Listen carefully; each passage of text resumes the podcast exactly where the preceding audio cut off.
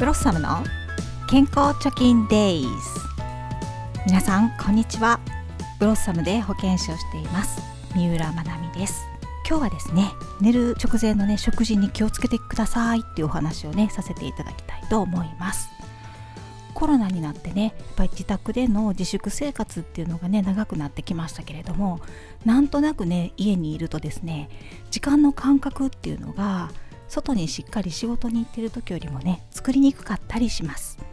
学校にあの学校に行かなくなったりとかね行けなくってですよね。行けなくなったりとかするお子さんも今ちょっとおられますので特にお子さんとかですね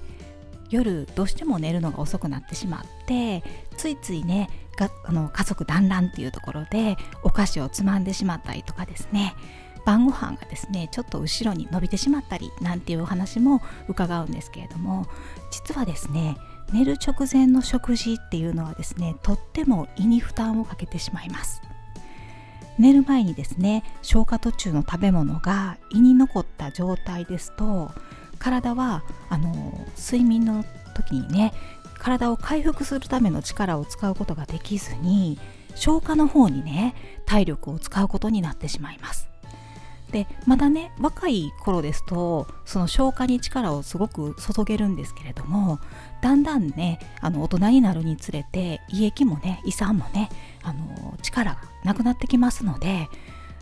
若い頃と比べて夜食っていうのはどうしてもあの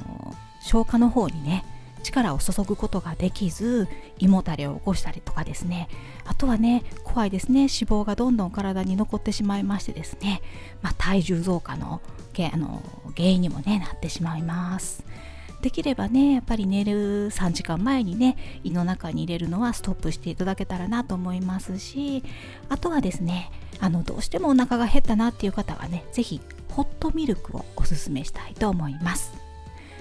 カフェインをね飲まれるとねこれまたね睡眠を妨げる原因になりますのでできればあのあったかいホットミルクでね少し胃の調子を抑えてみてください。では皆さん今日も楽しく健康貯金。